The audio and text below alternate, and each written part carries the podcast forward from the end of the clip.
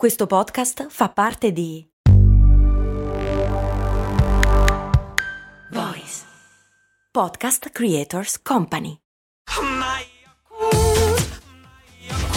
Se a volte ti senti così, ti serve la formula dell'equilibrio.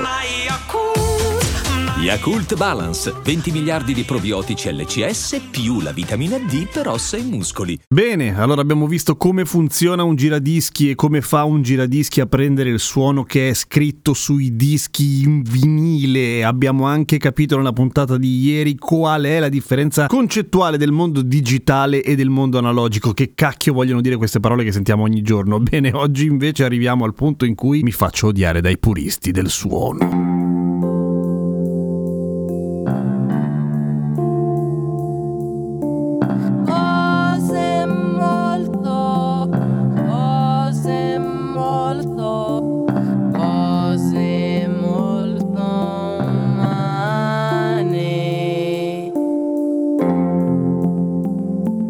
Puristi del suono, come i puristi di qualunque altra cosa, non hanno molta ironia quando si tratta di mettere in discussione quello di cui sono convinti, per cui chiedo scusa già adesso. Ma quello che dicono tendenzialmente i puristi del suono è che il suono analogico non è riproducibile dal suono digitale, perché non c'è niente come il suono analogico, non c'è niente come il suono di un vinile e anche se il vinile non è neanche lontanamente il migliore dei supporti per quanto riguarda la fedeltà dei supporti analogici, anche il nastro magnetico, quello a bobine, quello professionale, che è il modo analogico per riprodurre più fedelmente i suoni, ecco, quel suono lì non è eguagliabile da un suono digitale, ma è vero? Allora, come funziona? Abbiamo raccontato come funziona il digitale, per cui ritornando velocissimamente sul punto è che un suono analogico è un flusso di informazioni continuo e di infiniti puntini di dati, mentre il suono digitale per forza è fatto a campionamenti, vale a dire come se fossero screenshot o fotografie della forma d'onda in quel momento. Quanti al secondo? Dipende da una serie di parametri. Questo si chiama sample rate, ovvero appunto la frequenza di campionamenti al secondo. Per i CD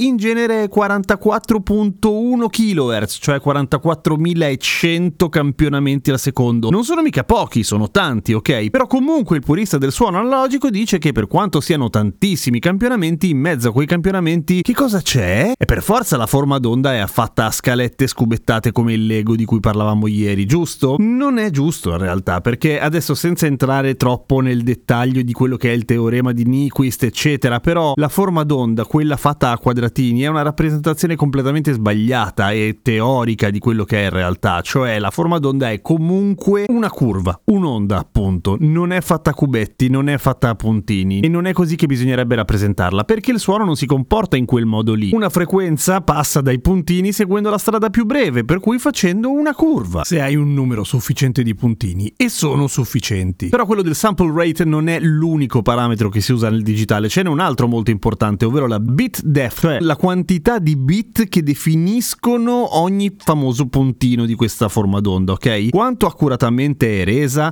Nel CD viene resa a 16 bit, cioè una marea di parametri. Per essere precisi sono 65.536 variabili, anche lì sufficienti a rendere un suono in modo abbastanza fedele, soprattutto tenendo conto che appunto quell'informazione lì viene ripetuta, o meglio varia, eh, 44.100 volte al secondo. Insomma, tanta roba, ok? Cosa cambia all'abbassarsi del beat nel suono? Quello che accade è che non è che si sente male il suono in sé, aumenta il rumore di fondo. Quello che in genere si sente così quello che nelle cassette è normale, quello che nei vinili è normale e quello che nel digitale è praticamente assente. Se invece di ragionare in decibel, cioè in quantità di suono di fondo che c'è nei vari supporti, ragionassimo in bit, l'equivalente del rumore di fondo in bit di una cassetta di quelle che avevamo quando eravamo giovani, Forse quando eri giovane tu, boomer. ci facevamo i mixtape, ecco, quello vorrebbe dire che il suono sarebbe a 6 bit contro i 16 del CD. 6 bit, una merda. Ma le cassette erano notoriamente pacco. Proviamo a fare l'esempio invece con il nastro professionale, quello che si usa in fase di registrazione analogica, cioè le bobinone. 13 bit comunque abbastanza più basso di 16 bit, ok? Quindi per quanto riguarda il rumore di fondo, il digitale è totalmente imbattibile fattibile rispetto all'analogico. L'analogico avrà sempre più rumore di fondo del digitale, perché ogni passaggio gli aggiunge del rumore di fondo, perché i componenti elettrici e i componenti elettronici funzionano così, non c'è un cazzo da fare. In più l'analogico ha un'altra sfiga che come le fotocopie, le copie delle copie delle copie vengono peggio, cioè se tu prendi una cassetta e la copi e da quella copia ne fai un'altra e da quella un'altra, da quella un'altra viene una merda nel giro di quattro passaggi. Il digitale rimane assolutamente identico a se stesso. Se no ogni volta che scarichi illegalmente un MP3 da qualche parte si sentirebbe de merda, perché sarebbe forse la milionesima copia di quella roba. E com'è possibile allora che ci siano così tanti matti là fuori che pensano che l'analogico sia meglio? Sono appunto completamente folli? No, c'è una ragione naturalmente. Il fatto che l'analogico può suonare meglio del digitale, ma non perché sia più trasparente e sia più fedele, è tutto al contrario. Suona meglio perché passa attraverso una serie di componenti, una serie di attrezzi se vuoi, ognuno dei quali aggiunge qualcosa che lo rendono più caldo, più groovy, più fico, eccetera, mentre il digitale rischia di essere freddo perché è esattamente ugu- o comunque abbastanza uguale a se stesso. Il vinile, il suono caldo del vinile non è perché ci sono più dati dei suoni o perché è più fedele alla registrazione, è perché effettivamente intercorrono tutta una serie di cose che si chiamano ad esempio distorsioni armoniche che aggiungono delle cose al suono e che a volte sono belle, ovviamente se l'attrezzo è fatto fico lo rende migliore. La mia voce in questo momento è effettata da un processore vocale analogico naturalmente, che fra le altre cose ha anche delle valvole che sfruttano la distorsione armonica per rendere la voce migliore. Voglio dire, senti qualche roba, baby. Però tutto questo si aggiunge una cosa vera che dicono i puristi dell'analogico, che la maggior parte del digitale che noi sentiamo, gli MP3 oppure i file compressi secondo i vari parametri i vari protocolli delle varie piattaforme, sono comunque lossi, cioè perdono parte dei dati della musica perché ovviamente vengono compressi. E questo è vero, il problema è che i dati che vengono tolti sono quelli che non sono udibili dall'orecchio umano. Ma mettiamo che in effetti uno con l'orecchio proprio abituato a quelle robe lì le sgama.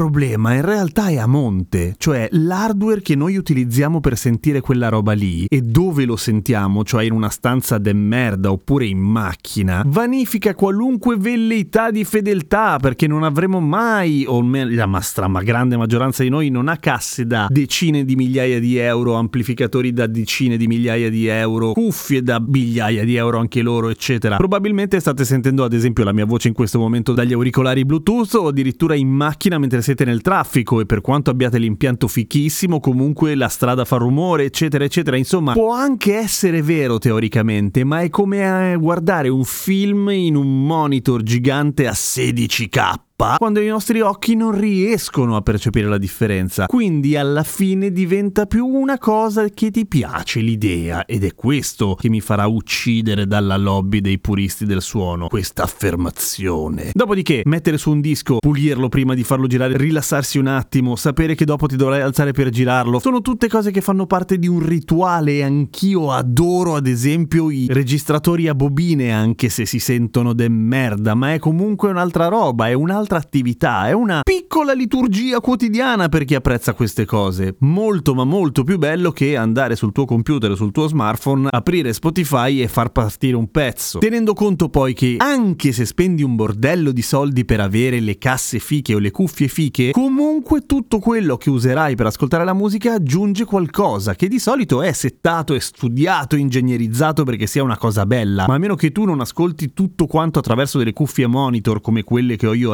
adesso, anche se non sono certamente delle punte di diamante del mercato, ma comunque sono delle cuffie a monitor che cercano di essere il più trasparenti possibili, quindi cercano di non aggiungere niente al suono, comunque sentirai qualcosa che è diverso rispetto a quello che erano le intenzioni dell'artista, per esempio. E per inciso, le cuffie a monitor per ascoltare la musica fanno cacare perché sono super fredde, per cui quella roba lì del basso molto punchy che ti fa venire voglia di ballare ce l'hanno poco, ad esempio. Per cui Detto in modo molto cinico, viviamo da sempre nell'inganno dell'alta fedeltà.